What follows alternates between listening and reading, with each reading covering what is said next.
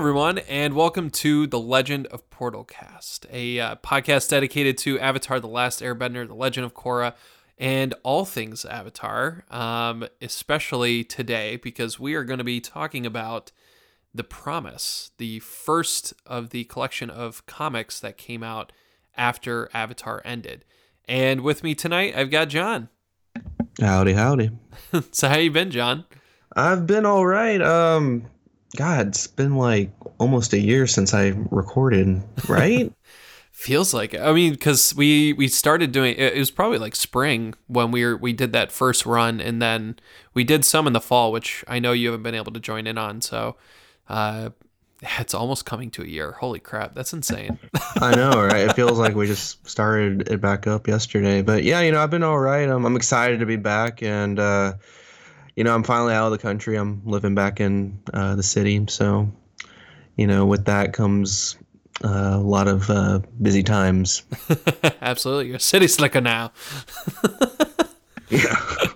Uh, that's awesome, man. Well, I'm definitely glad to have you back on and uh, uh, really excited to talk about this. Um, I know both Jon and I were reading this book and all the other kind of comics and everything to kind of just get in the spirit and headspace for everything this week. So, uh, yeah, without further ado, let's let's get right into this. Um, so, uh, The Promise came out uh, on October 9th, 2012. Um, so, this was four years after the end of Avatar The Last Airbender. Uh, at this point, uh, we were starting to get Legend of Korra. So, there was kind of Avatar content returning.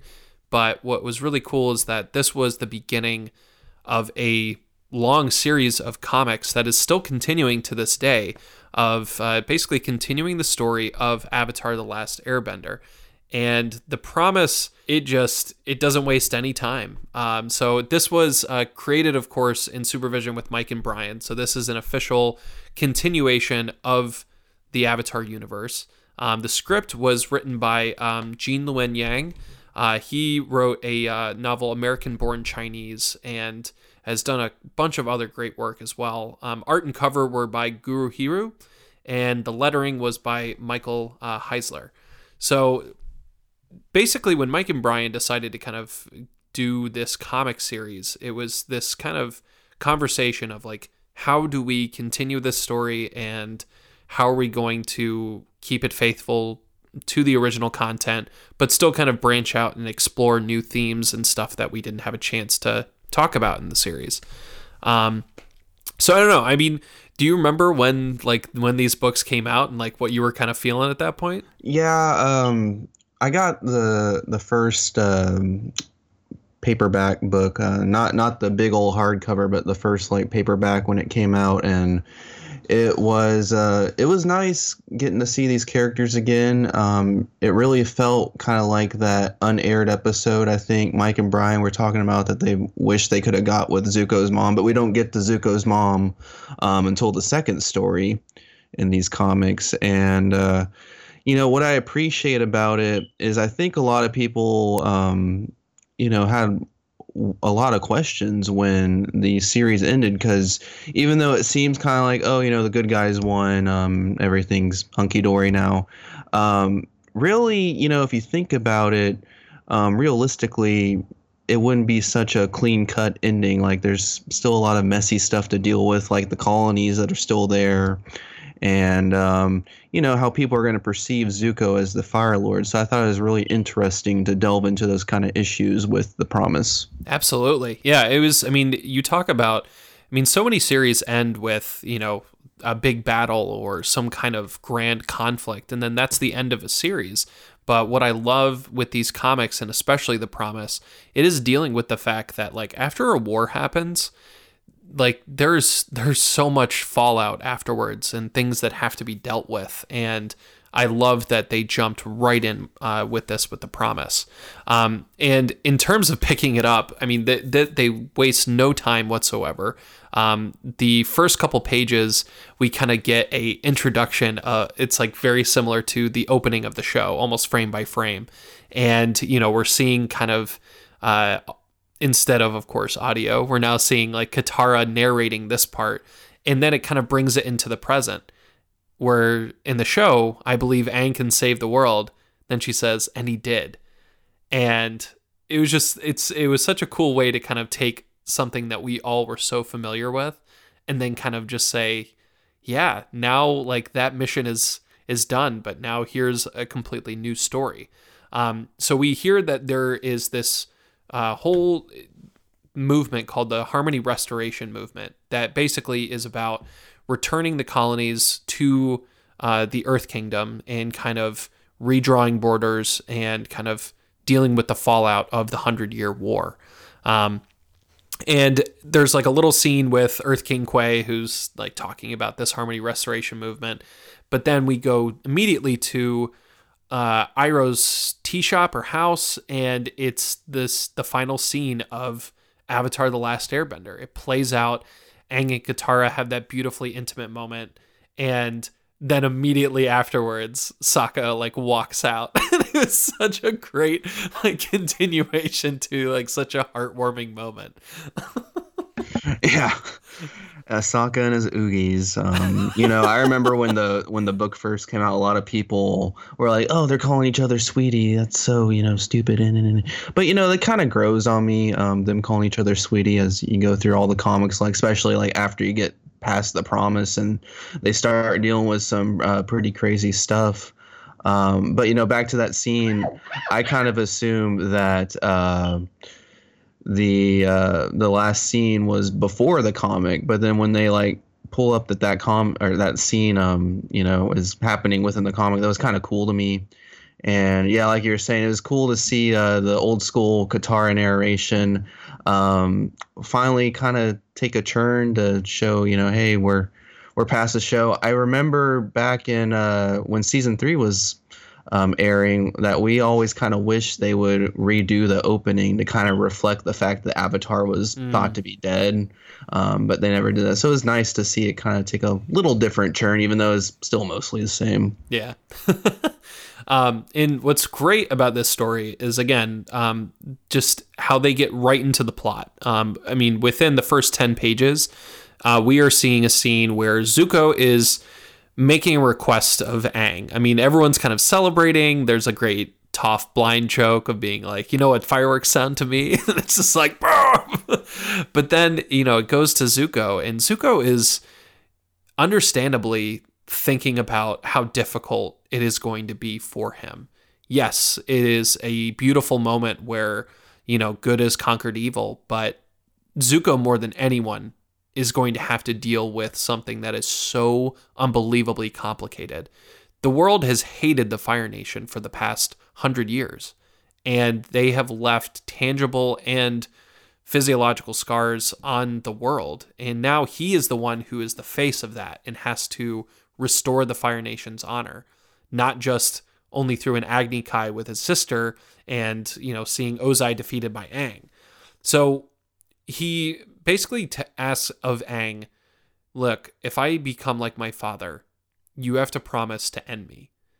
And um, what I really loved that in the um, library edition of the book, there's all these like liner notes um, from Gene Luen Yang, Gurihiru, and Mike and Brian. So I'm going to be sharing some of those tonight with these because I just they're so they're so great in terms of giving context to these moments. And in this moment, um, Gene Luen Yang talks about how in Buddhist philosophy, which is what Airbender philosophy is based on, um, consent changes the conversation when it comes to murder um, or killing someone. Murder is wrong, but killing with the victim's consent is referred to as voluntary euthanasia. A person can ask you to kill them if they're in tremendous pain or if they think they're a danger to others. And it's incredible that, you know, we are seeing a continuation of this airbender philosophy being tested and being pushed to the limit because so much of the beauty of that final conflict of the end of Avatar The Last Airbender was Aang knowing that he didn't want to kill Ozai and finding this solution to take his bending way uh, away instead. And now Zuko is saying, Look, man, I need you to be able to make me this promise that you will be able to end me before I become, you know, I cause more pain to the world like my father did.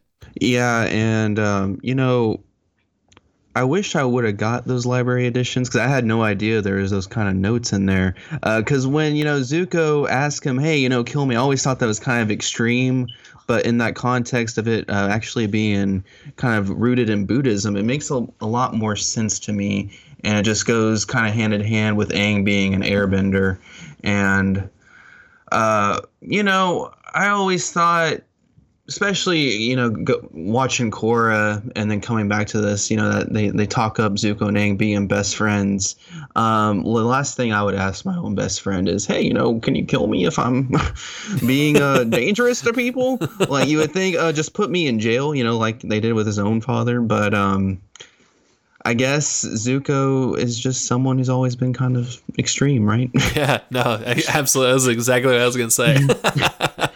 Um, so it, it's interesting because as soon as this scene is over, um, we have a time jump, and it's incredible with the difference in Zuko's appearance and demeanor. Um, the uh, the beautiful detail that Gurihiru put into uh, Zuko's design with just you know very shallow cheekbones. You can tell he looks gaunt. He has bags under his eyes. You can tell he has been extremely restless. He has been stressed. And within these first few pages of this time jump, we see he is paranoid, he is frustrated, and he is having another, there's another assassination attempt on his life.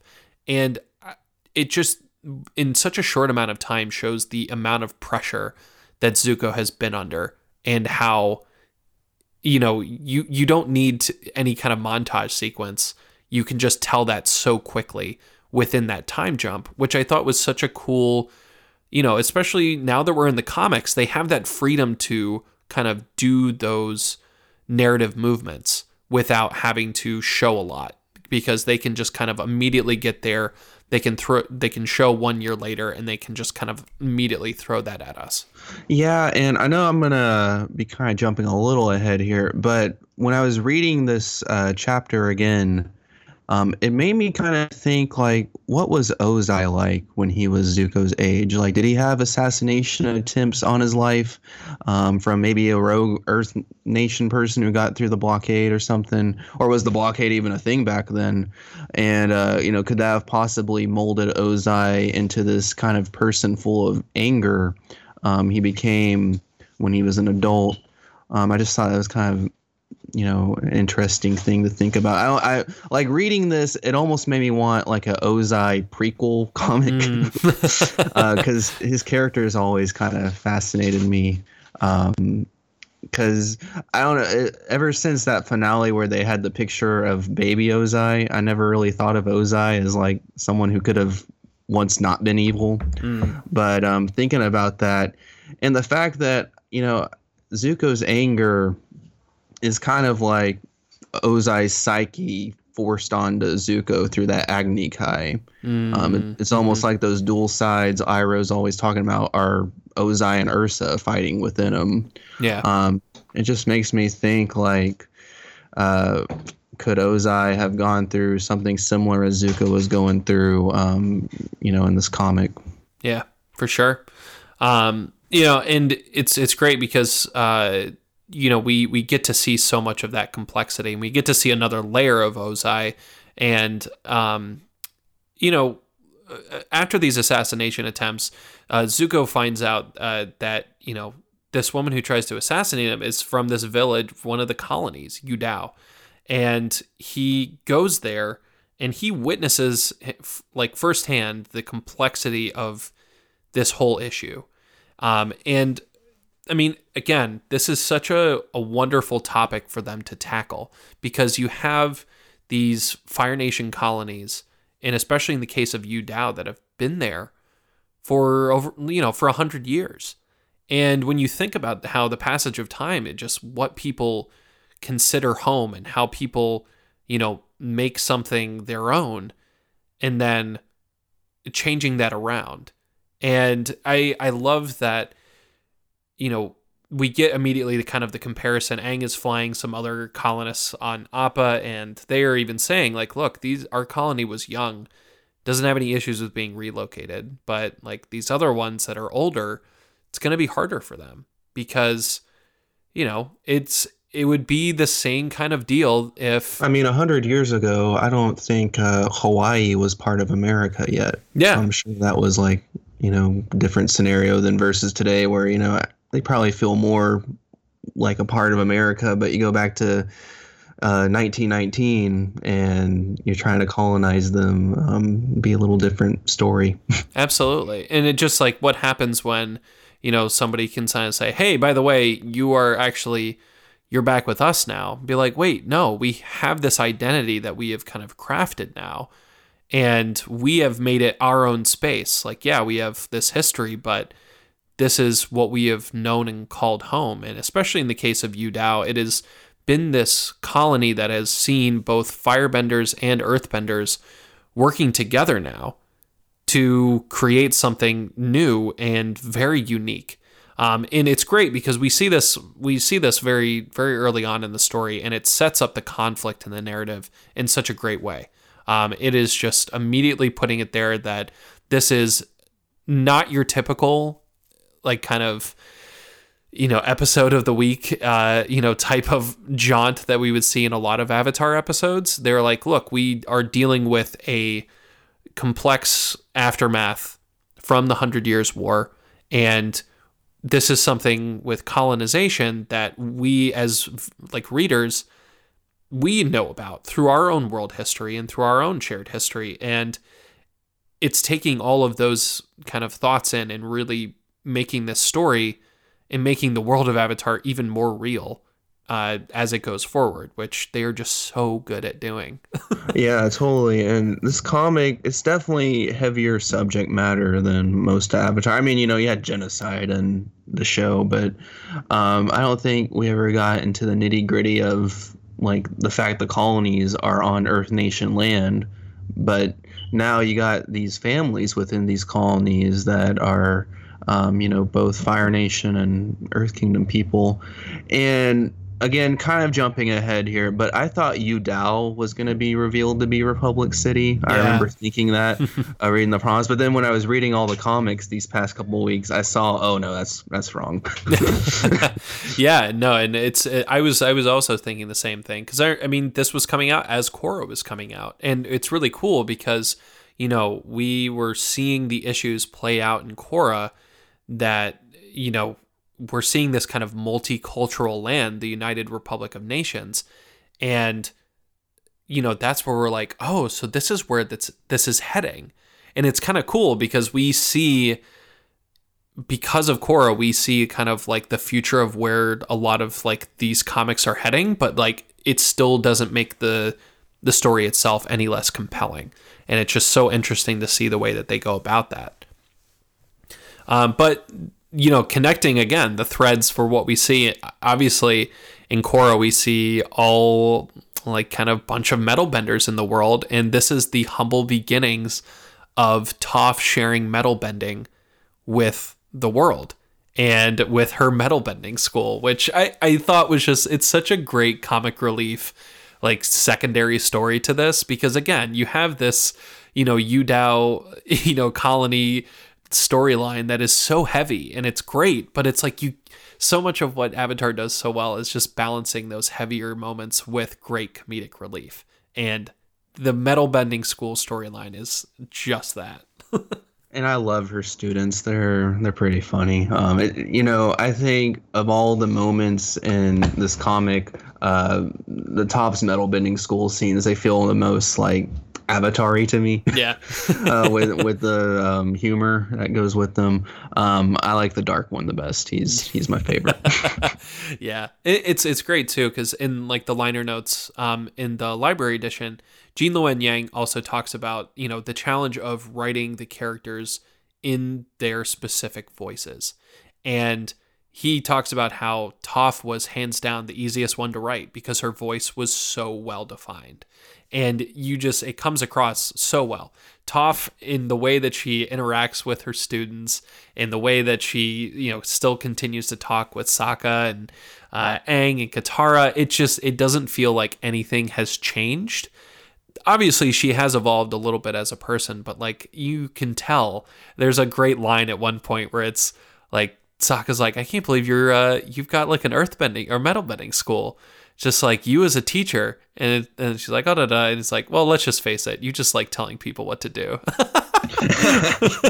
yeah, um, you know, I wasn't expecting. Um, again, I'm jumping in. It's because I read all of them in one go. I got hooked when I was reading The Promise, but I really wasn't expecting like them to go so in depth with Toph um, in the Rift. Yeah, and I feel like they set up a lot of that in The Promise, and um, you know, you can definitely see kind of shades of Lin and um, Suyin in her, which I mm. thought was kind of neat. Yeah, absolutely. And it's so cool to kind of know again, we have that context of Korra and having the kind of the future and seeing where you know their children kind of stem from in that way. And it's it's so cool to see that. That was such a great point too.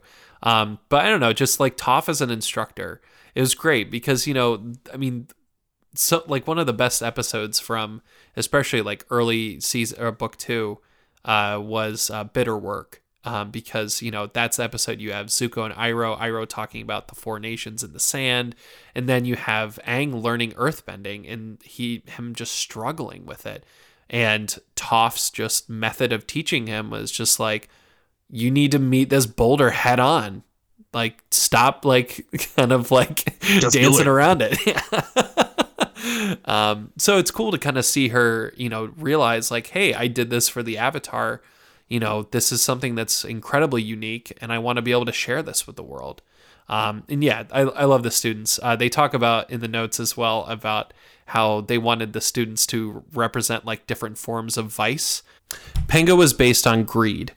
Um, the dark one, uh, preoccupation with death, and Ho Tun uh, was with fear. So I thought it was so cool that they kind of had these like very uh, archetypical uh, characters to kind of represent her students in that way, and they just leaned into them heavily with that, and just you know, it's it's fun, and like you said, it does feel so quintessential Avatar because they just have these just one liners that are like just standing out in such a fun way.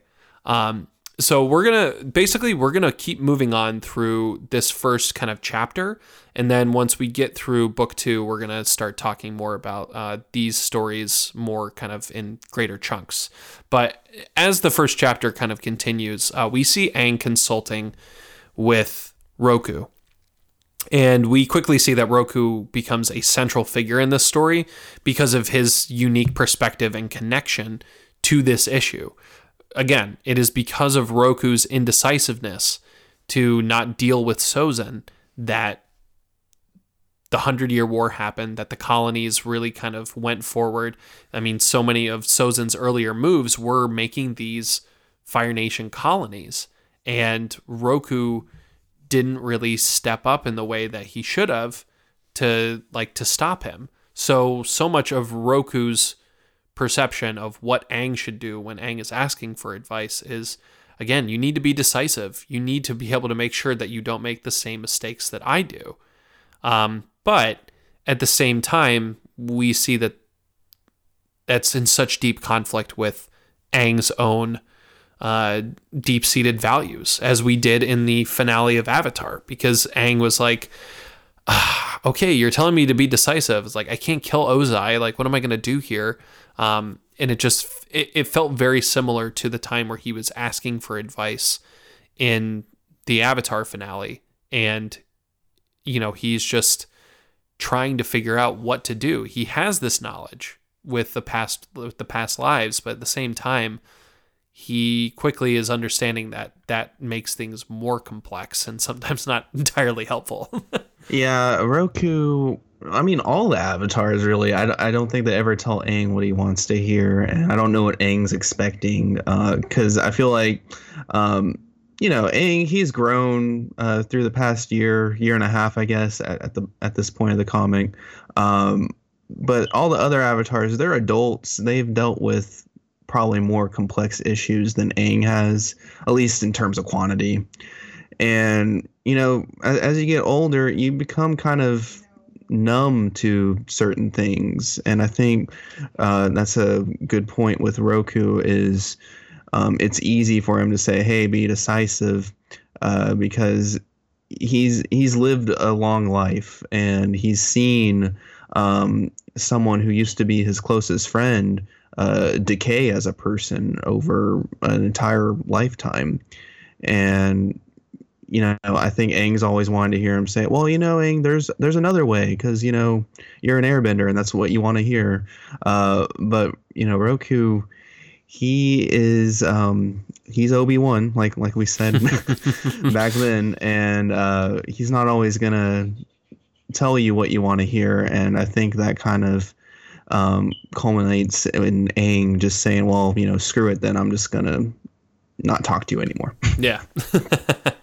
um, so you know, obviously, um, Aang has this moment of consultation, but then it's just quickly him and Katara they go to um, Yu Dao, and this is kind of after Zuko has made the decision to you know kind of withdraw from the Harmony Restoration movement. Um, realizing that he sees Yu Dao as his people, that he wants to defend them and he wants to be there for them. And um, that first fight is uh, really great because Aang and Katara go in there and they talk about it in the notes about the challenge that came with illustrating waterbending. It's something that in animation is so clear and they did such a beautiful job with it in the series that how do you capture that flowing energy to waterbending um, in a comic book form? And I just thought it was so interesting with the choices that they did, uh, with kind of like incorporating again the forms that Katara practices, but then the different water shapes, how it's moving about, and like in, uh, it's basically complementing those forms that she's doing. So again, it was keeping to that deep martial arts tradition, but now it's adapting it for a comic book form. Um, and of course, we have this like wonderful back and forth between Aang and Katara, and it's like it's it's so adorable because you know they have been so focused on like the war and just defeating the Fire Lord, learning the elements that you know they were having this relationship that had to be put on hold, but now it's like now they have that time, and it's they're trying to grow this relationship in the midst of this burgeoning conflict and kind of like what you know the, the challenges that comes with that because every relationship is a challenge. It's work. And you know they are kind of like feeling these things out as they're dealing with like fighting firebenders again. Yeah definitely. And you know that's such an interesting point. I wasn't even thinking about that uh, when i was reading through this but you know transitioning from animating bending to just drawing bending that's two different worlds basically of trying to convey this idea of bending. And i think they did just such a stellar job in this comic because i never once questioned oh well that doesn't look like water bending. Like you know it looked like water bending looked like fire bending looked like air bending um i was completely sold on the presentation especially of the characters and, and their voices. You yeah. know, as I read through these, I could hear the voices in my head. As crazy as that sounds. no, dude, I was the same uh, way. There there were certain lines in there that are just like, and and actually, it's like it, in this scene as they um yeah we'll kind of get back to like what precedes this but there's this great moment after Aang comes out of the avatar state.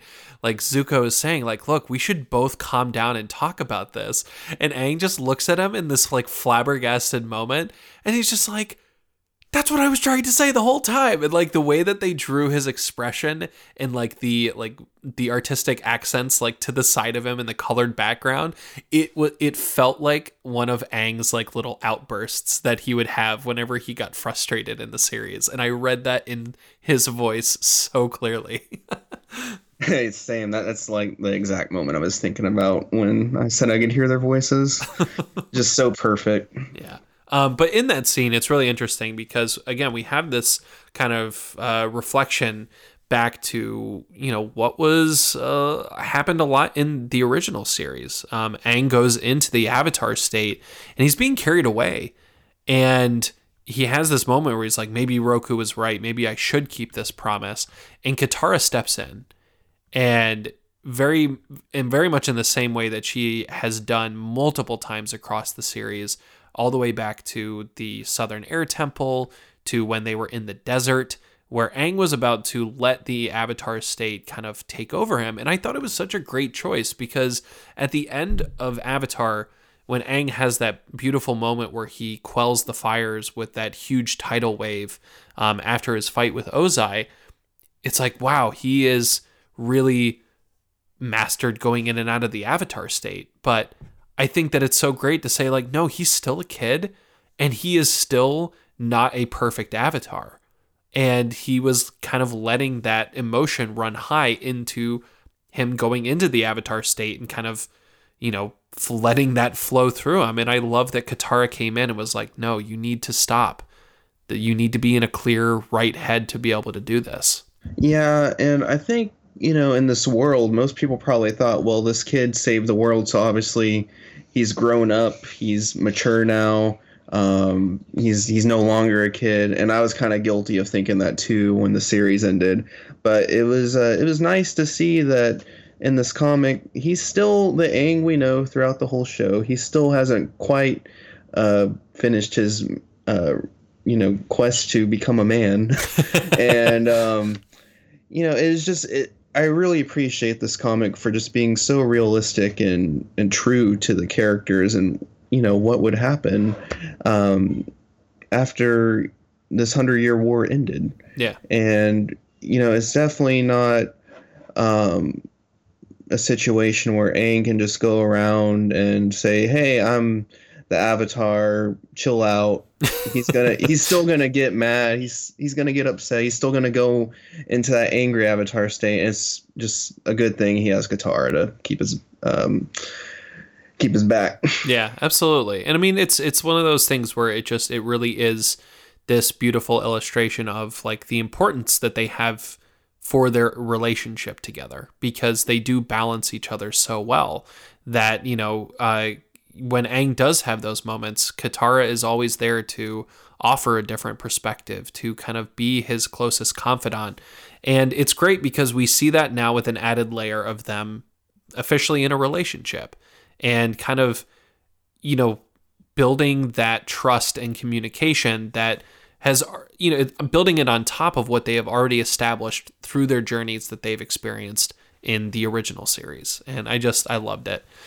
Um, and you know, as uh, chapter one kind of concludes, we get to see more of Yu Dao. Um, we see the mixed families and cultures as something like new and unique. We have, you know, obviously, it's just it is a whole new type of world. And that's what is really at the core of this story is like now we are entering this new age and this is very much part of the reality. You have these nations kind of like living together in these, you know, new cities and you know, it's a product of something that was initially met with evil intentions, but they have made something positive and productive with it. Um, and of course, the chapter concludes with Zuko meeting with Ozai.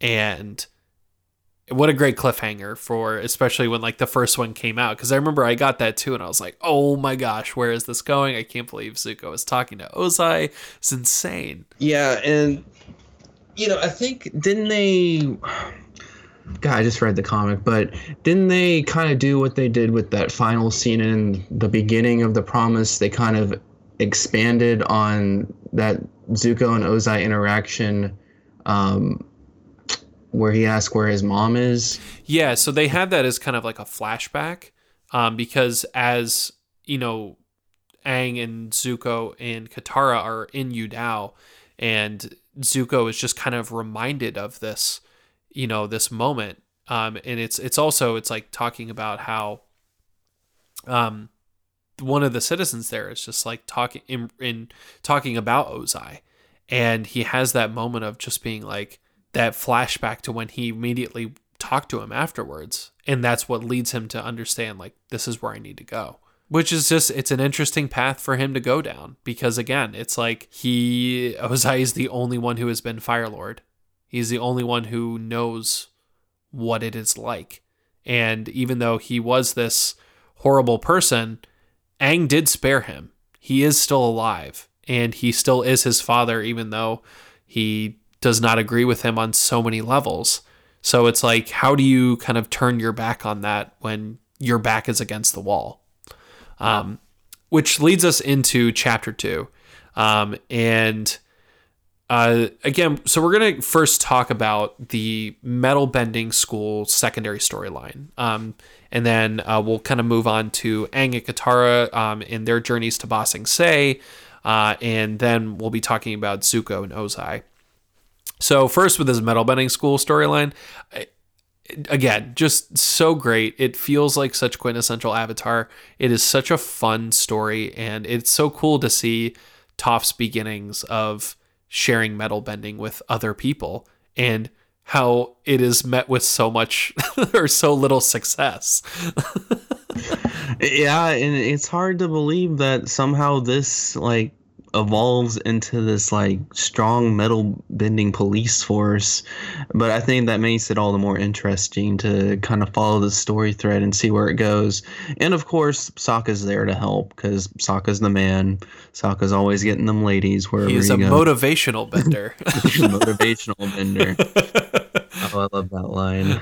Um, you know, kind of jumping off topic here, but I thought it was weird with the amount of care um, you know they give these characters in these comics and all the comics that you know we flash forward to Korra, and even though you know we get a Sokka flashback and some mentions of Sokka here and there, um, we never really find out like what exactly happened to Sokka, like if he even had kids, mm. and I just think that's so weird. And I hope that you know the new comic kind of delves into more Sokka stuff.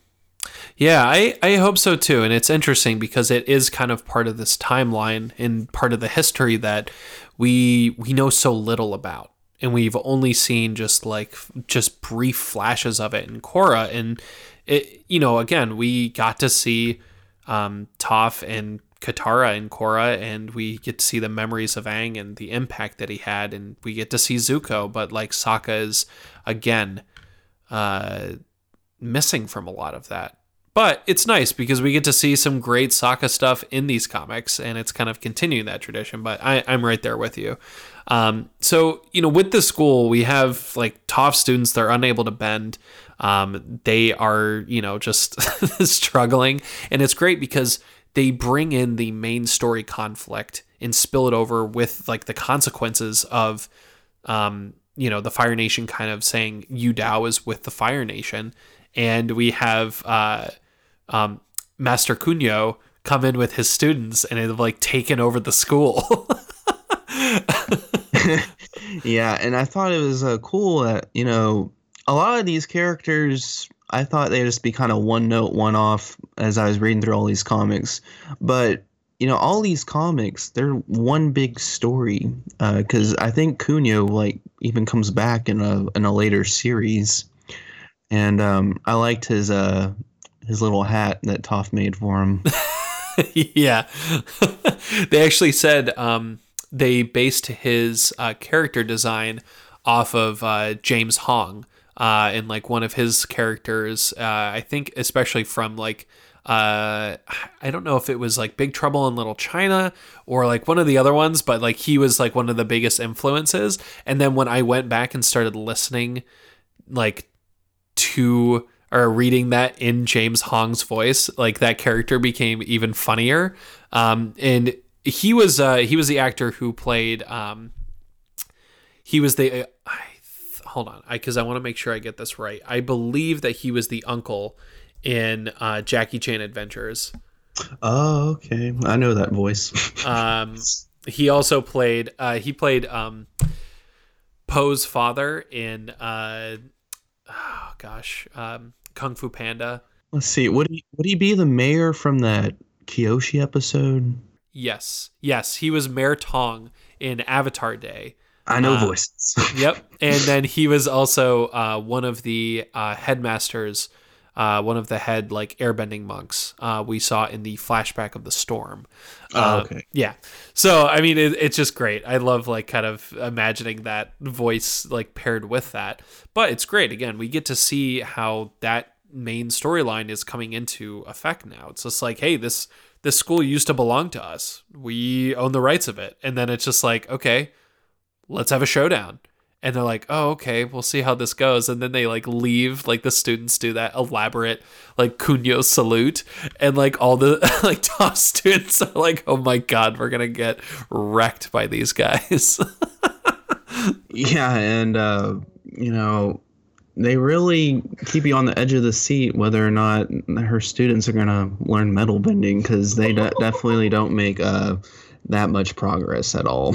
yeah. and it's great because, you know, we get to see Sokka like helping out and being like, okay, how are we going to like get them to metal bend? And he tries out all these different things. He tries surprising them.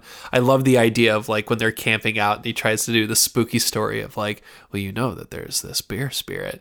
And then like Toph shows up in this incredible like metal boar like suit of armor like to try to scare mecha. them. and then, and then Sokka's just like, now bend metal, and he just throws the coins at them, and it just like hits them. Like that felt so like Sokka and so Avatar from the series. Like just for him to be like, yeah, this is gonna work. It's like, no, it's not gonna work.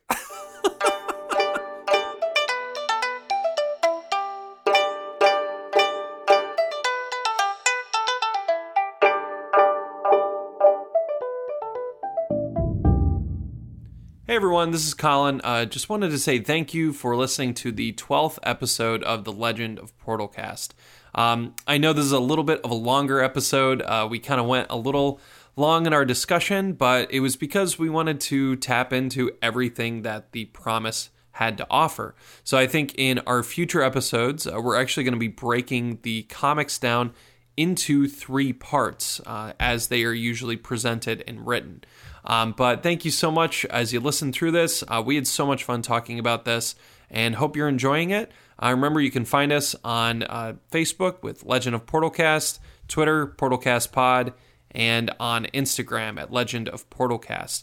I just wanted to take this time to do a quick shout out to the League of Maine Podcasters. Uh, they have been incredibly helpful in terms of leaving reviews, uh, giving valuable feedback, and uh, pointing us in the direction of some great audio editing tutorials. And uh, without them, wouldn't be able to get this really great sound uh, that we've been able to get so far. So, a big thanks to them, and a big thanks to you guys for listening. And uh, we'll see you in two weeks. Thanks. Bye.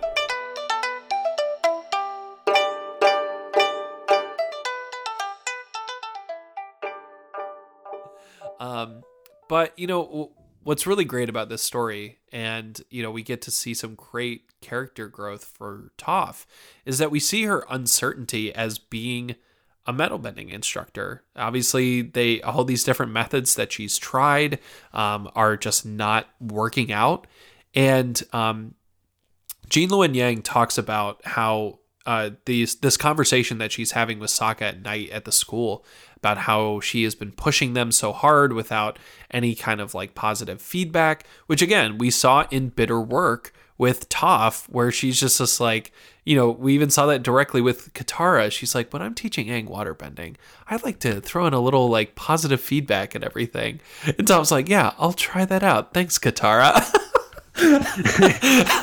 yeah. um, but uh, sorry, go ahead. Oh, I'm sorry. I was just gonna say, uh, you know, with Toph being uncertain, um, you know, I notice when she gets uncertain, that means she's about to like develop as a character. Because uh, when you're just on that standard like beat line of Toph, um, you know, she's just being Toph. But uh, when she gets out of her comfort zone and kind of gets pushed up against a wall, you know, you get things like her learning how to metal bend. Yeah, absolutely. So true. Um, and Gene Luen Yang talks about uh, one of the influences for this scene um, and kind of Toph's arc in this story uh, was uh, right around when the tiger mother controversy was kind of going on. It's this idea of like tiger parenting, which it's parenting with high expectations and little positive feedback, was viewed as superior to the usual Western parenting parenting style, and it was kind of like this idea of like East Asian like or Asian like families being like you know super hard on their kids and like hey that's how you get them to succeed instead of you know just showering them in positive feedback. And it led to all kinds of debate and you know people saying like well there's pros and cons for it but you know it's and Gene Luen Yang says it's like you know Toph is a tiger coach and that's who she is. And I mean like that was how she trained Aang. So why would she do anything differently with you know with uh, like her students if she's trying to like, kind of like teach these principles? But i think it's great because even though she is adopting these same kind of teaching techniques it's not the same because there's more nuance to metal bending.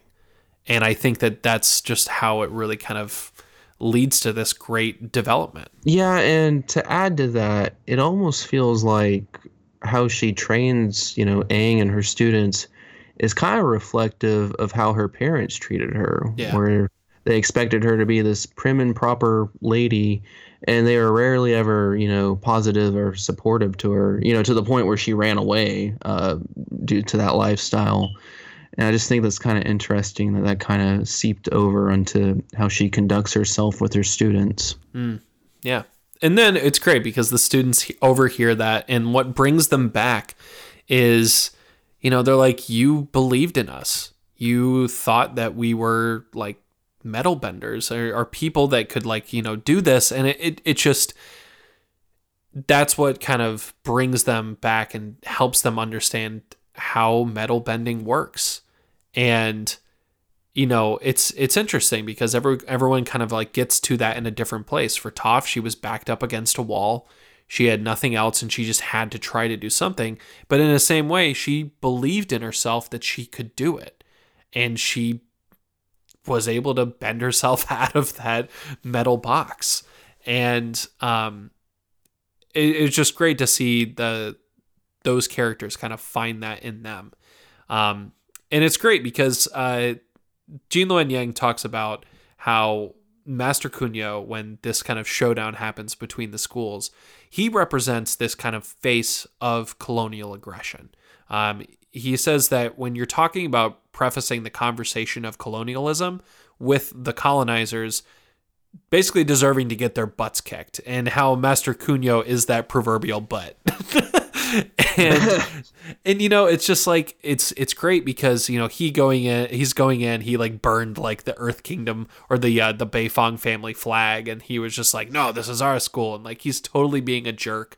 And you know you kind of get that satisfaction when like the students come in they start metal bending and they just don't know what to do. And they are just like completely rocked by these. And they're just bending little coins at them Those coins packed a punch, though. Yes, yes. Um, so yeah, I mean, it was just it was such a great little story, and it kind of gave that like catharsis for that colonial kind of fight back, um, because you know the promise. Eh, the main storyline has so many different layers to it that you know it's not going to just be kind of a you know from the beginning it's not just going to be neatly tied up in a ribbon with how it's resolved um, which leads us to kind of the next section, talking about Aang and Katara and their journey to Ba Sing Se to talk to Earth King Kuei and be like, hey, look, we need you to talk to Zuko about this. This is way more complex than we thought it was. Um, and I love that when they get there, we see the Avatar Aang fan club.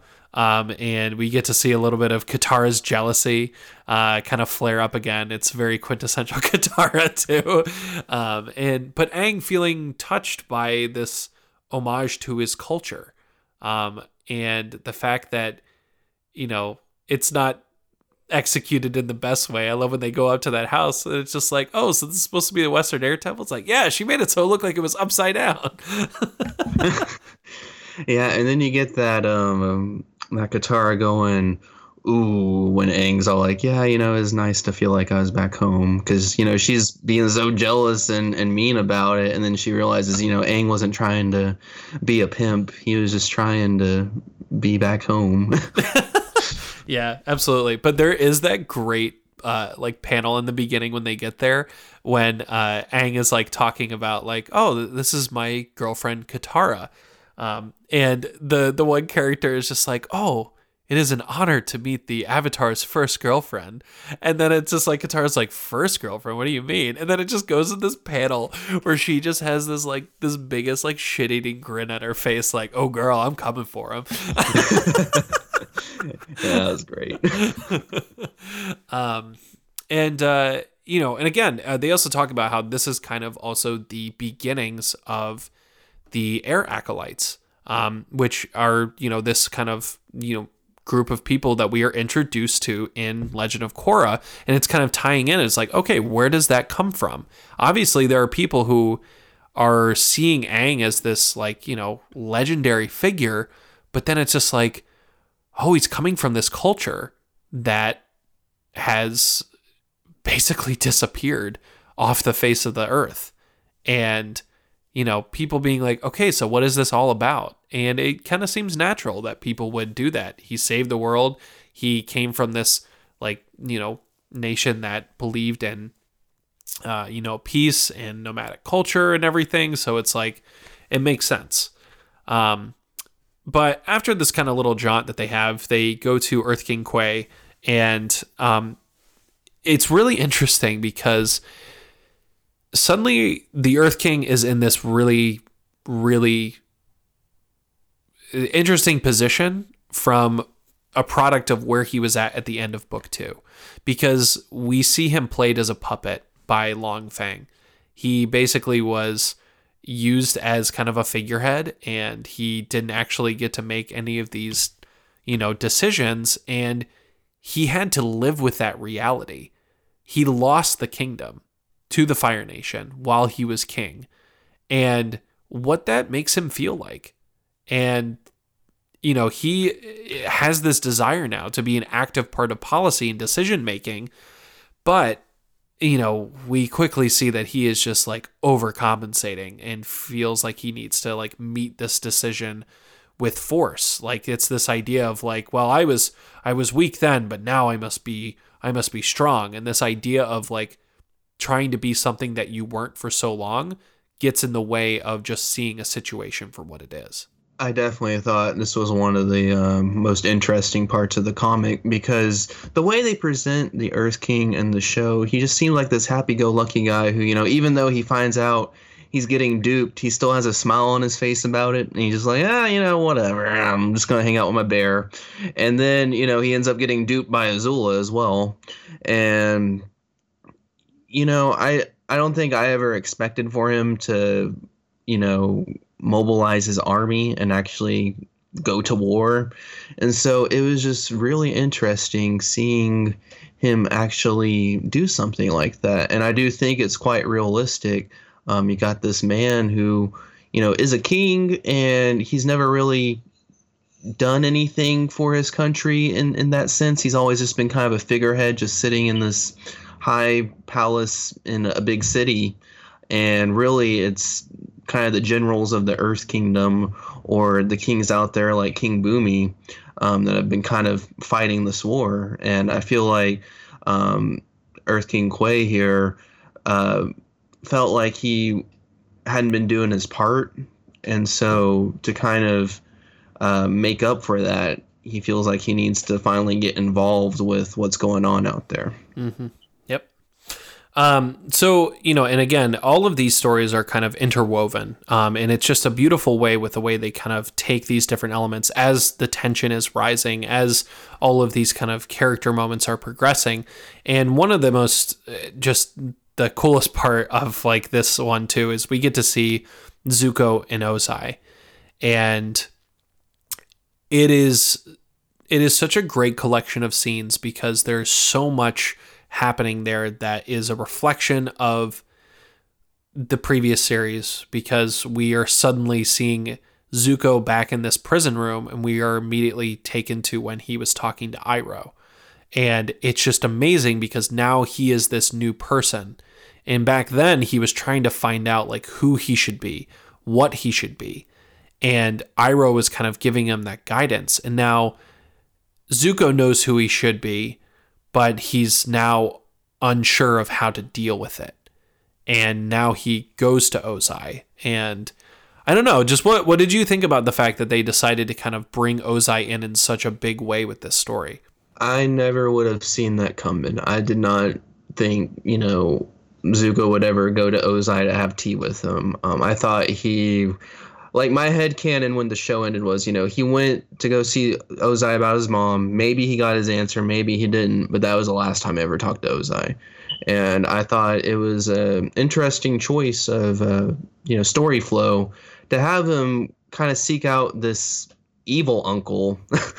and, um, you know, it's not like Ozai really gave him bad advice. Uh, he kind of gave him good advice, if you ask me. Um, you know, he told him, "You're the Fire Lord. You, you gotta be the Fire Lord. You can't just pretend to be the Fire Lord." Yeah, and it's great because you know it's we see, um, and, and it's just like it's what what I do love about Ozai is that you know sometimes it can seem like with villains and shows they can be very one dimensional, but like there is this kind of grandioseness and like poetry to the way Ozai I think sees the world, and one of the biggest moments we see that in the series is like when he is delivering that monologue as the Phoenix King and when he's talking about like how he is going to burn the world. It just like it is this like it's evil grandstanding but like it also felt very poetic in this way that he was kind of delivering it very theatrical. And when he brings this story in about Zuko saving the turtle crab it's just he brings in this story with a powerful meaning, but then he throws in these digs that he knows will just kind of like get under Zuko's skin. And it's that like subtle manipulation that we have always seen from Azula. We know where she got that from. And he just throws in those little moments of saying, even then you possessed an odd affinity for the weak. And it's just like, you know that that is just like getting on Zuko's nerves, like a little statement like that. Because you know Zuko is just like, Ah. yeah, Ozai is not a nice guy by any means, but it's like I was saying earlier, it makes me wonder what exactly happened to Ozai from him to go from happy baby to, you know, dick dad basically and um you know, it's all it's almost like either Azulon had to have done something or um it was kind of a reverse Zuko Azula situation with him and Iroh, where Iroh was the Zuko and Ozai was the Azula mm. uh, to Azulon's Ozai, if that makes any sense. Um, but you know, like Iroh, since he's the firstborn, you know, he he gets the Fire Nation, okay. And even though Ozai, who might be the better bender, um, and maybe the better leader too, um, is just kind of not uh, given a fair chance, I guess. And so then, you know, of course, Ozai does what any reasonable person would do and conspire with his wife to uh, poison his dad. yes, very nation. but um, um, you know, I definitely think uh, Ozai kind of saw himself in Azula, and that's kind of why he rubbed off on her a certain way Yeah, for sure.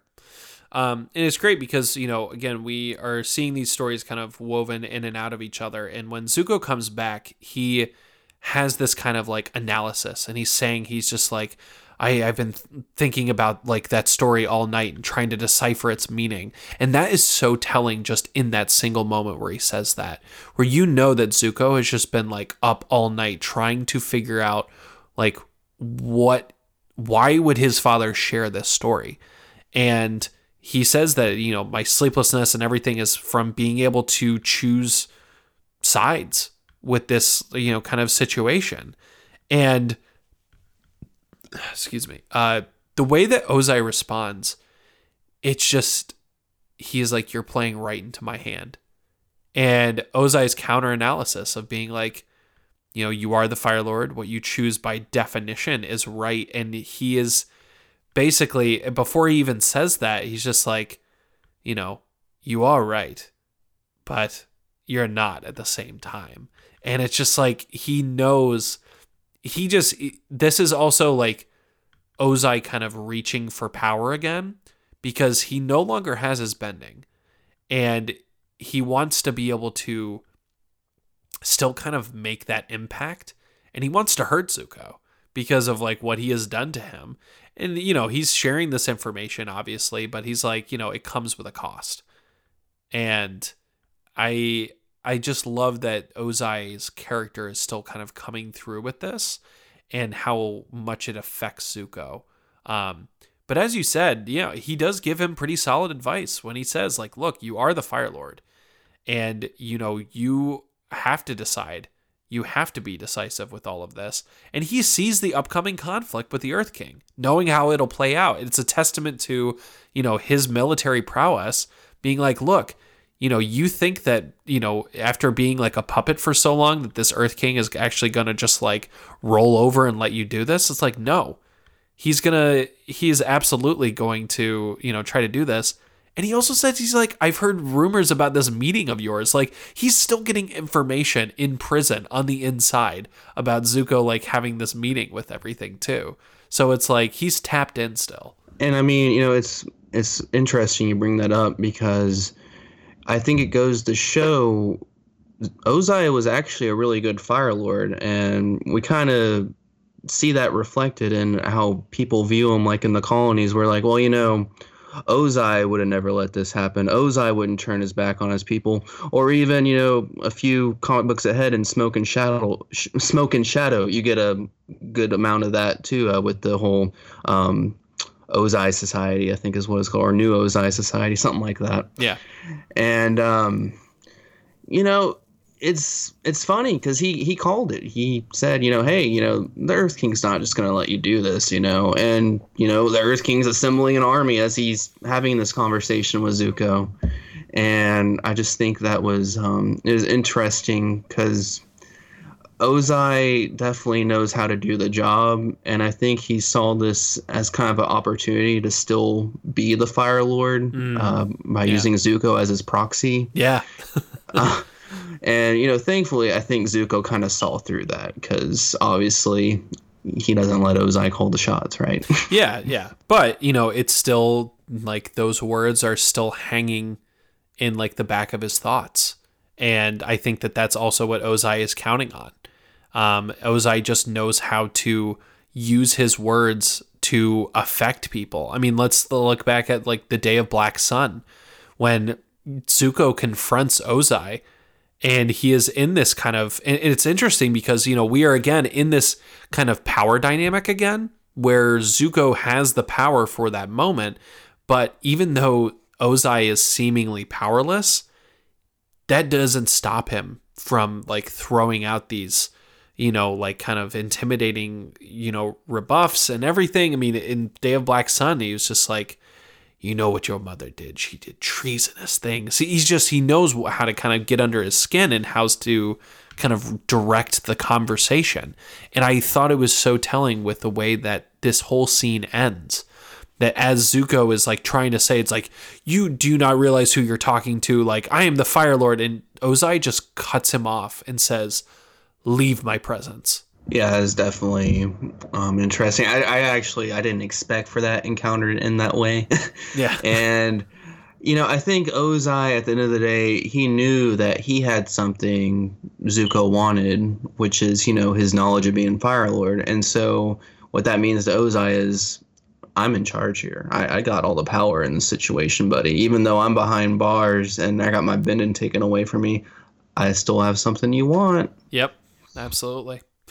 Um, so you know, obviously Zuko leaves, and then we get back to the throne room, and it's this really poignant scene where he is he summons the flames in front of him, and then he just kind of dissipates them. He's like, "This isn't me," and that's when Mai comes up and is like, "Look, you have been pushing me away. You have not been like sharing what's been going on. It's just like I don't, I don't want to be with you if you're going to be doing this."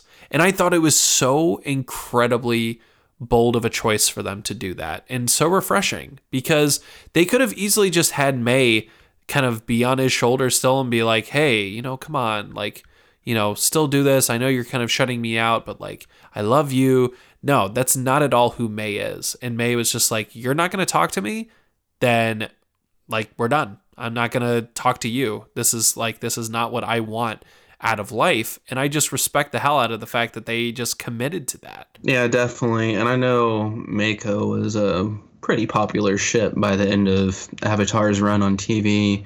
Um, so definitely very bold of them to break that up, but also incredibly realistic.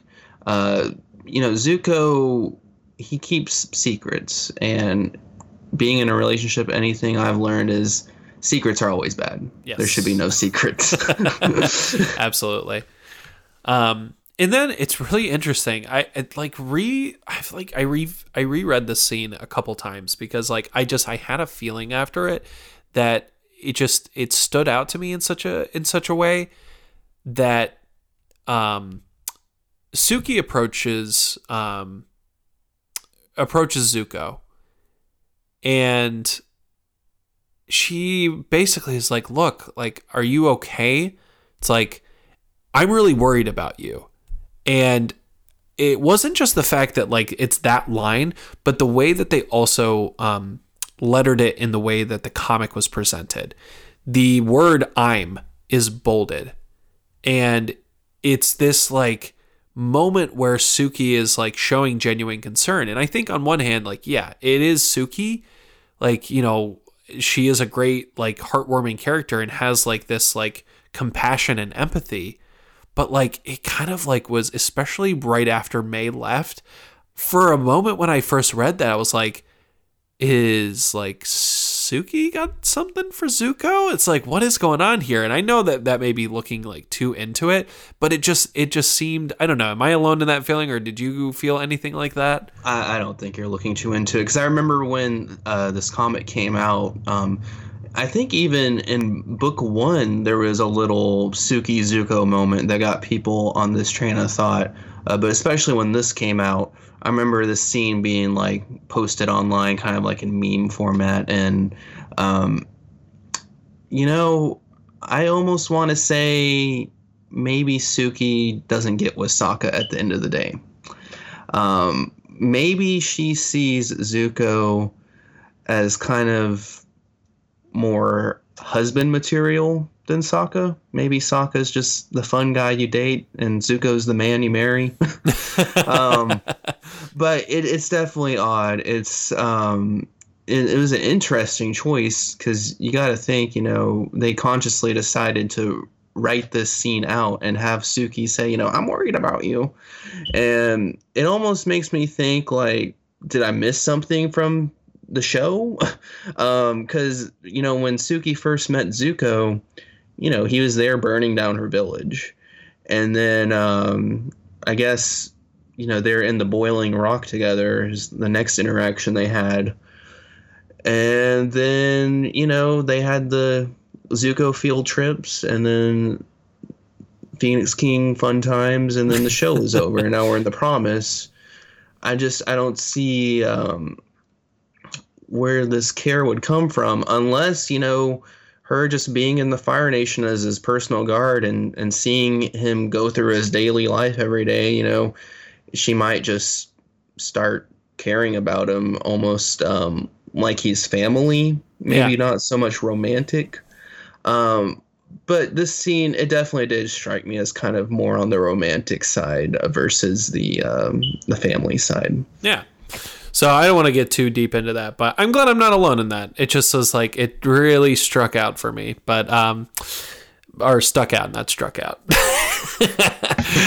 um, so that brings us to chapter three, um, and obviously tensions have been boiling. Um, we know that there is a conflict on the horizon, and the opening of this chapter starts with this shared dream that Aang and Zuko both have. And in the liner notes, they talk about how uh, dreams and kind of visions like this have been used um, during very important parts and uh, especially in very pivotal moments in the show. And they how they wanted to use that for this um, to really kind of highlight where Aang and Zuko were at uh, mentally beforehand. Again, we have you know like these dreams that you know Aang had uh, you know, with nightmares and daydreams, but also it's just like these visions of like of fear and upcoming conflict and like what that's going to mean. And it it shows Aang fulfilling the promise. And they both kind of like wake up from this in like a cold sweat and it's just this it's that feeling of like holy crap this might have to happen and they both know that and for Zuko, it's like, is he willing to kind of like die for his people, knowing full well that he would not be able to kind of, you know, stop Aang? And with Aang being like, is this going to truly be good for the world? But what am I going to lose uh, going into this? So they meet and uh, they go back to Yu Dao. And um, what's great is that before like the general conflict starts, um, they have this interesting scene with Aang meeting the Yu Dao chapter of the Avatar Aang fan club, and they approach him. They are, you know, saying like, "Hey, we're so excited!" And Aang's like, "Oh, cool! You even have like, you know, these tattoos." And they're like, "Oh, we actually like use the like archival ink that you used for those." And Aang has this moment where he's just like, "That ink and everything that we had to do." That was part of our tradition. We had to earn that and in uh, the kind of, I, I can't remember which part of uh, like kind of avatar writing this has been in, but um, for airbenders to get their tattoos, they have to uh, achieve what are known as the 36 tiers. And they are basically these different tests and trials, all culminating with the fact that they have to invent their own airbending move as the final testament of their mastery in order to get their tattoos. And, you know, he sees these, you know, the Avatar Aang fan club with this, and he's kind of shaken by it um, and like offended. Uh, and in the liner notes, uh, Gene Luen Yang talks about uh, there was an event at um, Ohio University in 2011 where stars, uh, students teaching about racism in society, they created this internet poster campaign called We're a Culture, Not a Costume. And he kind of talks about what's the difference between a costume that references a culture and one that's culturally offensive. Who gets to decide where to draw the line? And then he says, shouldn't cosplay just be about fantasy and fun? So it's this kind of, you know, again, they're bringing in these like real world conversations and debates and problems to this world of Avatar. And it kind of fits in very well. But I don't know. What what was your thought in terms of like Aang's reaction to that and with that scene? You know, at first I was all like, say what? But then, you know, I thought about it and it makes sense. Uh, especially because Ang. um, you know, he got his tattoos at quite an early age. I remember in the Storm flashback, he's the only kid with the tattoos. And I think a lot of people, when they're kind of new um, viewers to the show, they assume that all the airbenders have tattoos and that there's not, you know, airbenders without the tattoos. And that's actually a sign of being an airbending master. Which also means, you know, Aang himself was just a powerful bender, and of course, the Avatar. Um, but you would think, you know, well, Aang, your nation's dead. Aren't you at least happy that people are pretending to be airbenders and they have these tattoos and, and whatnot? But I think it goes to show Aang's level of love for his society, for his lost society. And I think they even touch on that in Korra when Zuko's talking about uh, what Aang would do if airbenders came back into the world uh, to Korra, saying, you know, oh, well, he'd be really happy. That was like his biggest life dream ever. And, um, you know, I thought it was interesting that they went there. And I do appreciate this comic um, for delving into uh, issues that aren't so easy like that. Because, you know, with, um, with the show, you don't get enough time to always go into stuff like this. You got to kind of pick and choose where you want the story to go so you can meet your episode order. Uh, but with this comic, it's a great opportunity for them to explore these kind of issues that they just didn't have time for in the show. And it almost, you know, it feels like lost episodes. And I remember reading this, you know, I was like, man, I just wish this was, you know, animated, but it's still quite enjoyable in comic form. Yeah, absolutely. Um, so you know, after this kind of moment that he has with the Yu Dao chapter, we see the freedom fighters at the gate. Um, of course, they have been part of this story um, throughout. We see Smellerbee uh, and Longshot and Sneers, and there's like this great running joke with like they're they're talking about um, Sneers and uh, this is the other name I forgot to look up here. Hold on one second. Kori. Um, Kori. Yeah, so there's this running, this great running gag with like uh, Kori and Sneers, and they're like talking about like they're like, oh, they're like, Sneers, you're dating Kori, and they're just like, well, what? He's they're just like, that's great. and uh, you know, and actually they talk about it in the notes too. They're like, yeah, like Sneers, like they're like when Sneers was in the uh, uh, in the Jet episode, it was just like it was really kind of unclear as to like like who Sneers was and like what like exactly was like was Sneers actually like a man or a woman? And they're like, so we talked to Mike and Brian. It's like no, Sneers is like a he's he's a boy, a man, and it's just like so we were like, you know, we should have a relationship kind of tie into this. yeah, I I really appreciate them giving Sneers more development because he yeah I think he wasn't even in the Ba Sing Se episode where the Freedom Fighters kind of come back into it. Um, yeah. Yeah, I, was he even was he in Day of Black Sun? I forget. Uh, no, I don't think so. Um, because you know they were they were kind of also like talking about how, um, you know, the they basically say in the notes like Sneers basically like left the Freedom Fighters and you know this is where he went. Like he was kind of outside of here, but then like when the like whole thing with Ba Sing Se kind of circled back around, that was when he connected again you know, with Smellerbee and Longshot once they kind of came out. But, you know, it just. And then, uh, then he met Kori on not Tinder, but Binder.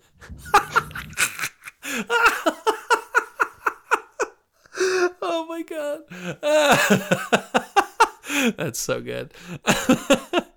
um, so this scene uh, at the gate, it's great because you know we also we get to see the resourcefulness of the freedom fighters because they're like throwing this battering ram and then like Aang is like trying to stop it, and Smellerbee is just like, "Oh, well, good. I'm glad that you did that because you know clearly we aren't going to actually try to batter down this door."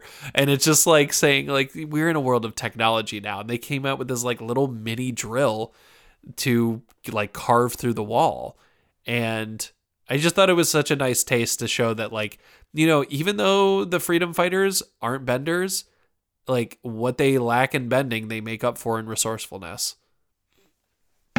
Definitely, and you know the drill kind of gave me flashbacks to the drill from uh, season two. yeah, and actually they said in the notes too that they based a lot of the design as just kind of like a smaller version of the drill uh, from that episode. Um, and then uh, as we are kind of getting closer to the final battle, um, we see Toph, Suki, and Sokka um, kind of reunited again, which was so cool because you know that the the scene of the three of them together, the scenes of the three of them together in the end of the Avatar finale are just so incredible. So many great action packed moments and just like yes, like awesome team fighting. And uh, see them teaming up again was so satisfying. And, uh, you know, kind of having to problem solve and being like, okay, how are we going to do this? And be like, okay, bring us underneath the tank. Uh, all right, how are we going to disable the tanks? And it was just so cool to see them in that element again, just as they were uh, at the end of uh, the original series. Yeah, I, I, like this team up, Toph, Suki, and Sokka. It's not a team up I would have expected, um, you know, before Sozin's comic came out, but now I'm always kind of hoping these three team up because uh, it's always um, it's always fun to see kind of the banner between these three characters. Absolutely. Um, so that brings us to the battle, um, and there is this beautiful two-page panel um, where it is just this full spread as the battle is about to begin, and uh, there was a great liner note that I had to share with this. And uh, Gene Luen Yang uh, says, I came across these Japanese battle prints from the 1800s. They were beautiful and intricate. They played loose with the rules of perspective, but they gave the viewer a feeling of the battlefield. All these little conflicts added up to a massive one. So he approached Gurihiru, the illustrator, and was like, "Like, here's what I'm thinking for inspiration. Can you do it?" and he delivers. And like this whole spread, it really does look like some of those like old prints of battles and everything. It's incredible. That's definitely a man. I need to get these library editions because it sounds like you know um, they they have them for the rest of the books too, right? Like it yeah. sounds like there's a lot of good trivia bits in it. Um, it's kind of like de- director's commentary for like for the books themselves. It's it's it's really sweet. yeah, like um, I definitely like the art style in uh, this comic, especially like kind of rewinding here, going back to that dream um, Zuko and Aang shared just that that art for that battle scene. Uh, it was really impressive to me. Um, I was like, man, I wish I could draw like this. yeah. Um, so the battle kind of begins. We get some great action scenes, really showing off like they're just their chops for uh, showing bending and battles in action. Um, and Aang hops in and goes back into the Avatar state again and again Katara swoops in and takes him away before he can do something rash. And kind of leading up to this moment, we have seen Katara several times, like trying to get through to Aang and talking to him about, like, look, there's something I want to talk to you about, but there's never really a right time. And then she just like swoops in and is like, look, I am making the time right now. We're going to talk about this. And she shares her perspective of kind of this whole development. And she says how she has changed her mind about the harmony restoration movement. And she's like, look, I see these families here, and then I also see our family because we are a mixed nation family. And like just seeing that kind of future and everything was and just having Katara share that perspective I think was so powerful. And again, it's a testament to their relationship and the role and the importance that she has in terms of grounding Aang when he gets kind of swept away uh, very emotionally with these things. That moment definitely blew me away. For me personally, uh, when you see kind of the flash forward of them uh, being a family, to me, that's the climax of this particular story, um, The Promise. And, you know, it's kind of interesting because Aang was sort of blind to this. This kind of this fact was in front of him the whole time that you know he's a air nomad, she's from the water tribe, and, you know if they're in a relationship, and I mean by definition, you know they're a mixed relationship, and eventually going to be a mixed nation family, and it's almost like being the avatar.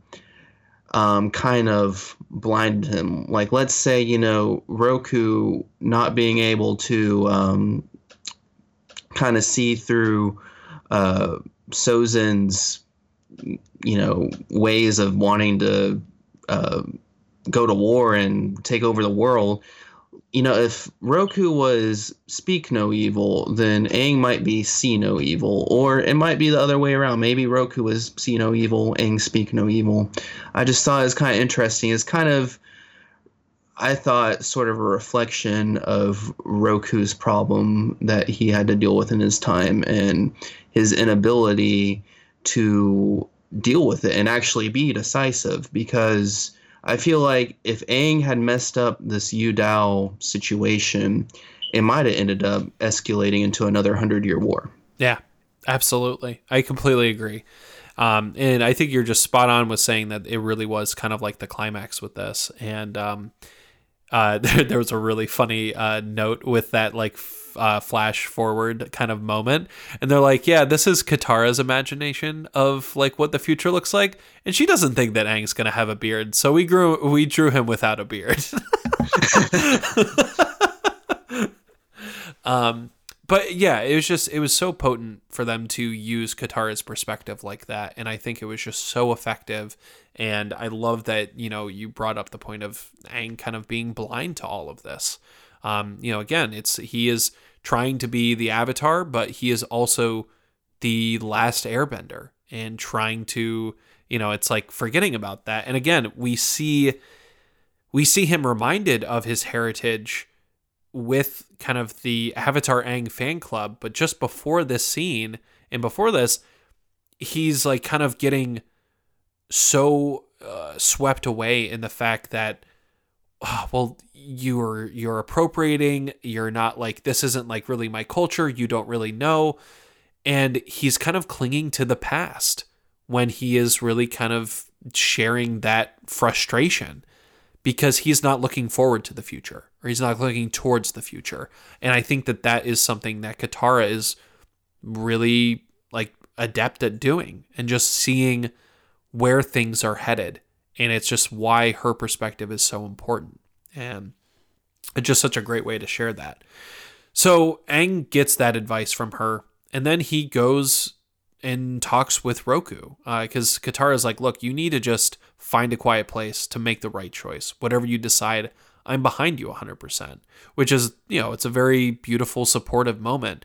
And then Aang goes to talk with Roku, and Roku drops the bomb on Aang that's like, Zuko is my great grandson, and I'm okay with you killing him if it's going to kind of like not be all of this again.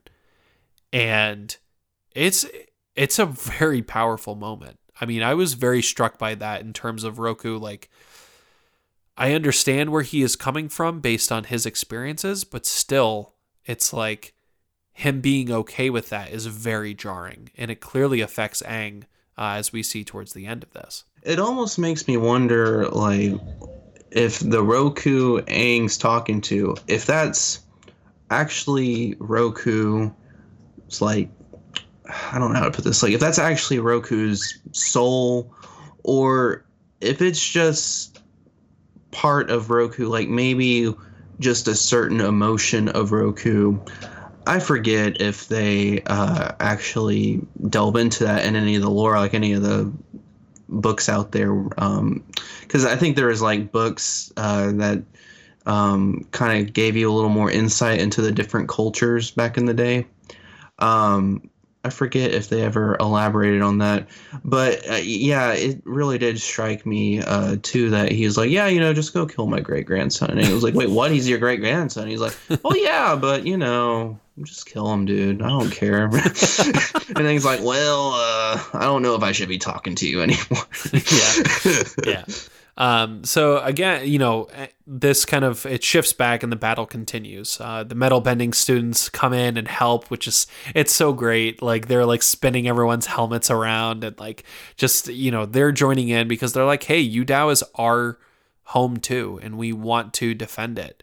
And um, we see all of these stories kind of like crashing in together. The um, actually the Avatar Aang uh, fan club they have gone in and they are passively trying to stop people from fighting.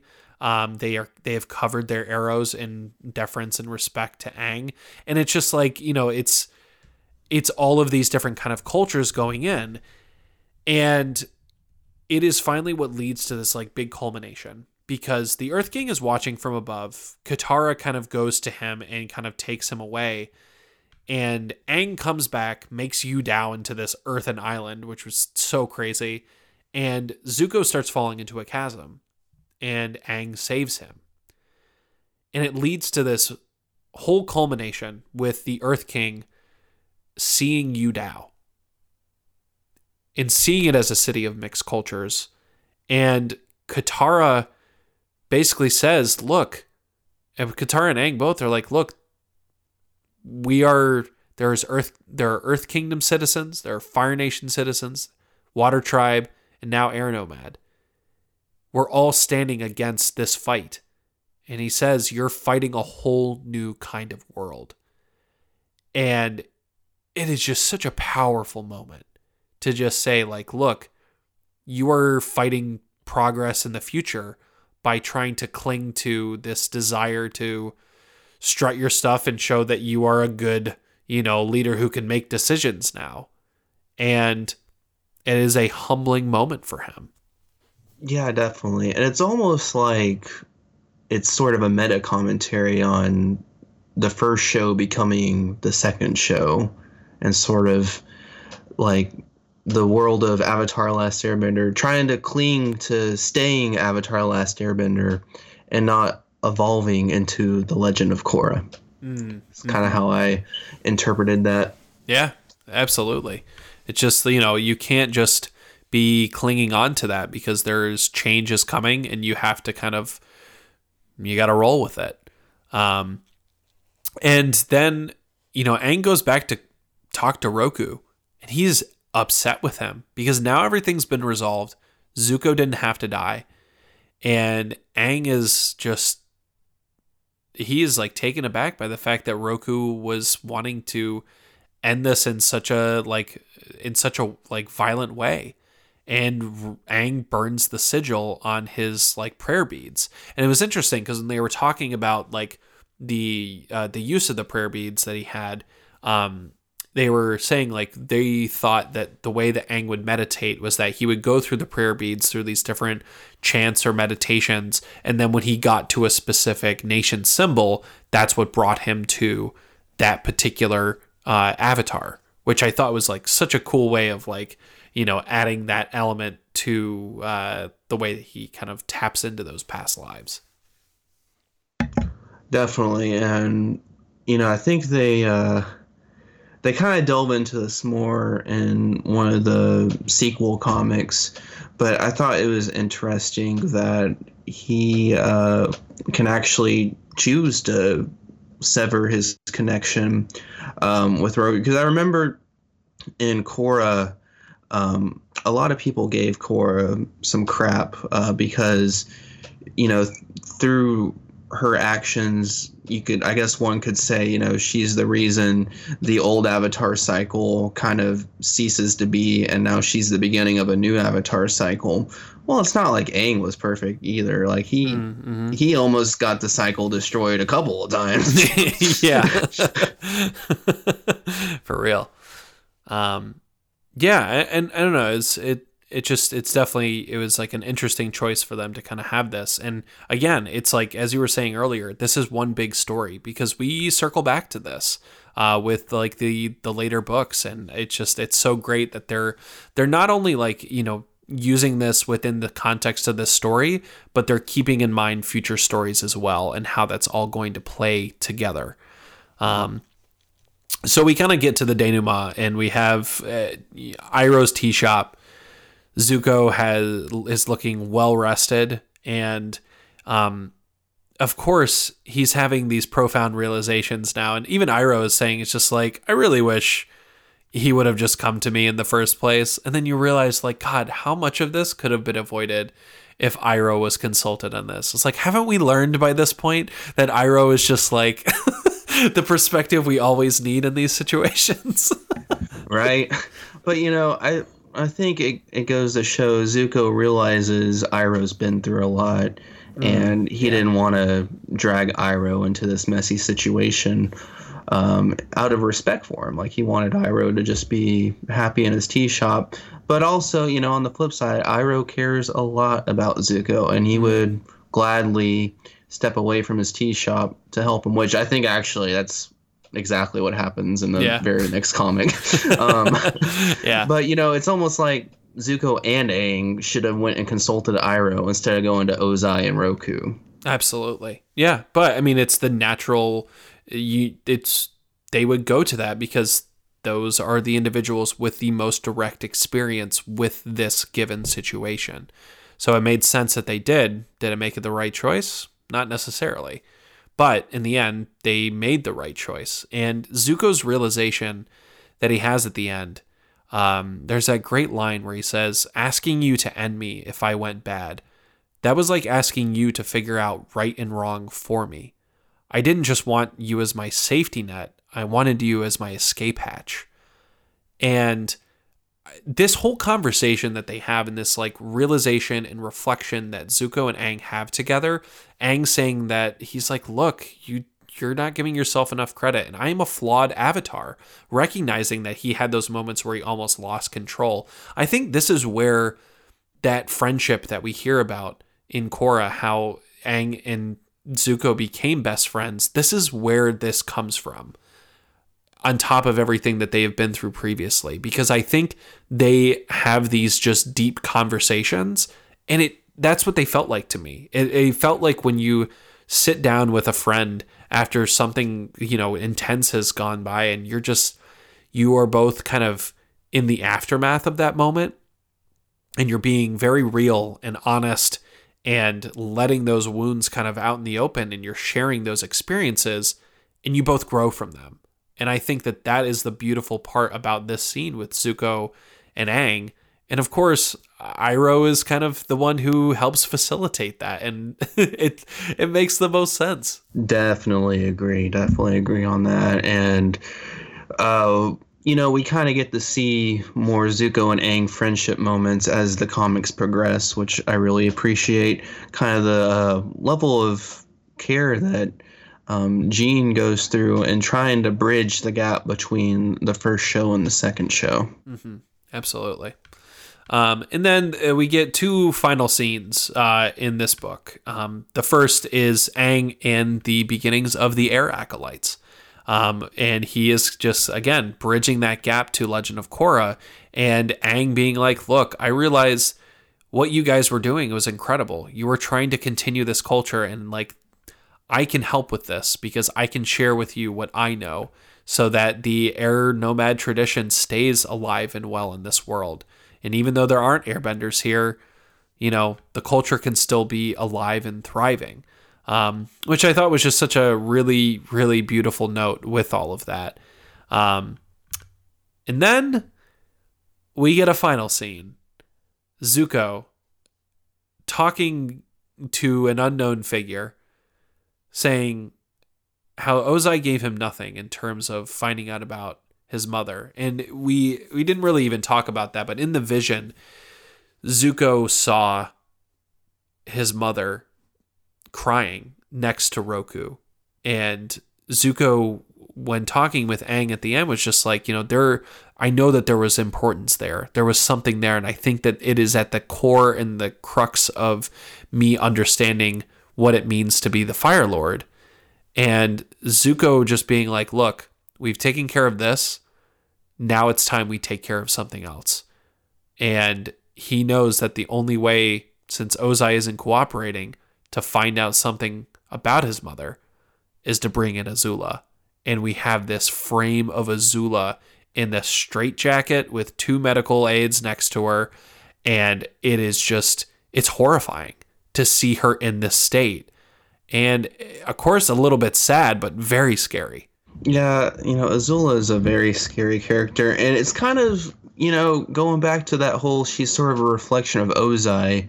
Um, you know, even though Ozai has lost his bending and he's behind bars, he still has this sort of intimidating presence to him. And I think the same is true for Azula, where even though she's in a straitjacket, um, you know, even if you're wheeling her around on a dolly with the straitjacket attached to it, I think people would still be like terrified of her. Absolutely. Yeah.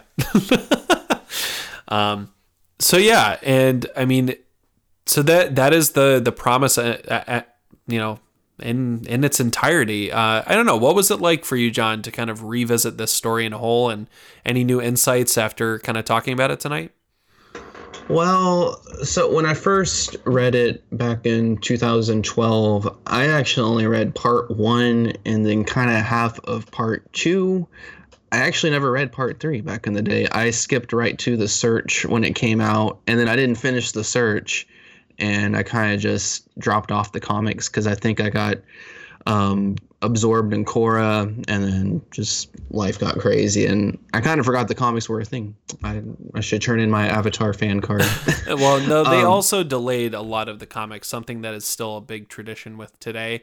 They, oh, yeah. they their re- releases are uh, very inconsistent, so it, it makes it. I was the same way. So no, it's all good. we can turn in our avatar cards together.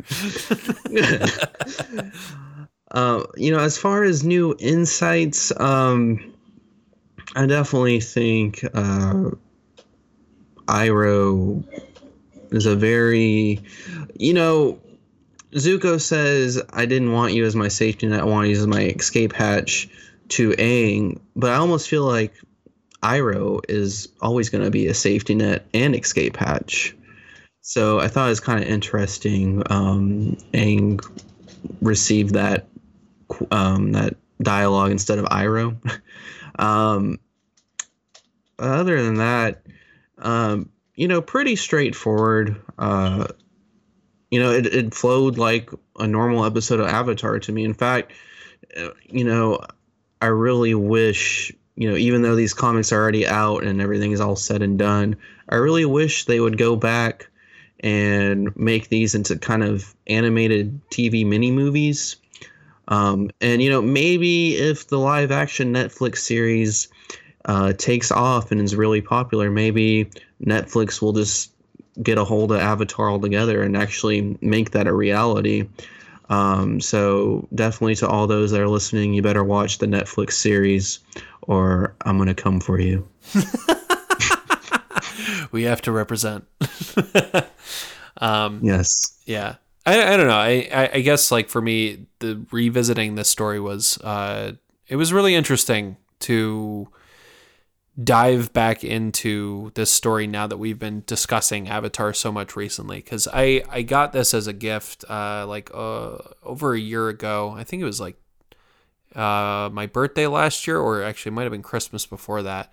And you know, I read it in full, and I had read it in full like back a couple years ago, not when I not when it came out, but I don't know, just reading it in whole with these notes and everything, it was a really interesting perspective. And it just, it, I just have so much respect for the whole team behind this for putting this together. And I think it is such a great uh, first stepping stone for all of these comics in general. Um, I think it is just a great story. And I think that they dealt with a lot of great issues like colonization, cultural appropriation, all of these in a very tactful way and incorporating them into the story. And um, again, the voices they came across. I read them in the voices of the characters, and the artistic representation of the characters is so spot on. I think that they just like conveyed each of the characters so well, and it feels like you said, feels like a lost episode of of Avatar, and it's it's great. And you know, as we've said in the show before, we're very fortunate as Avatar fans to have this because there are so many shows that have ended and they do not have anything that follows. Sometimes they end without even getting a true ending. It's just recently that Firefly got a like comic that came out for them, and even though there was a movie that came out after Firefly, I mean, they, it was still like to have this so soon afterwards, and then to have like in concurrently with Korra, it's phenomenal. And I'm just incredibly grateful that we have this story and all these other ones. Um, yeah.